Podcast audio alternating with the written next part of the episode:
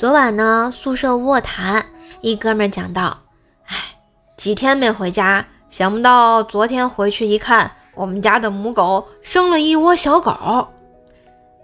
莫凡随口就问道，啊，那狗怀孕要几个月？啊？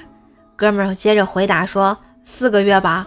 莫凡呢就开始推算，一月、十二月、十一月、十月，然后想到国庆的时候去他哥们家玩过。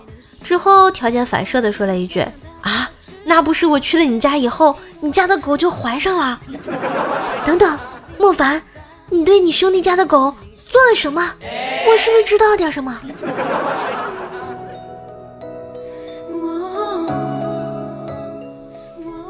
对于啊刚入学的大学新生，我想问你们几个问题：第一，你们开学一次性交多少钱？第二，一般在哪个入口交啊？第三，大学生活好吗？第四，老师说高中紧，大学松是真的吗？第五，开学后有多少次集体性活动啊？当然，这段话如果你换个断句方式，可能就不一样了。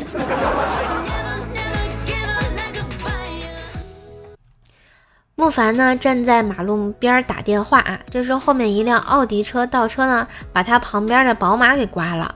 那车主呢下车检查看情况，问题不大。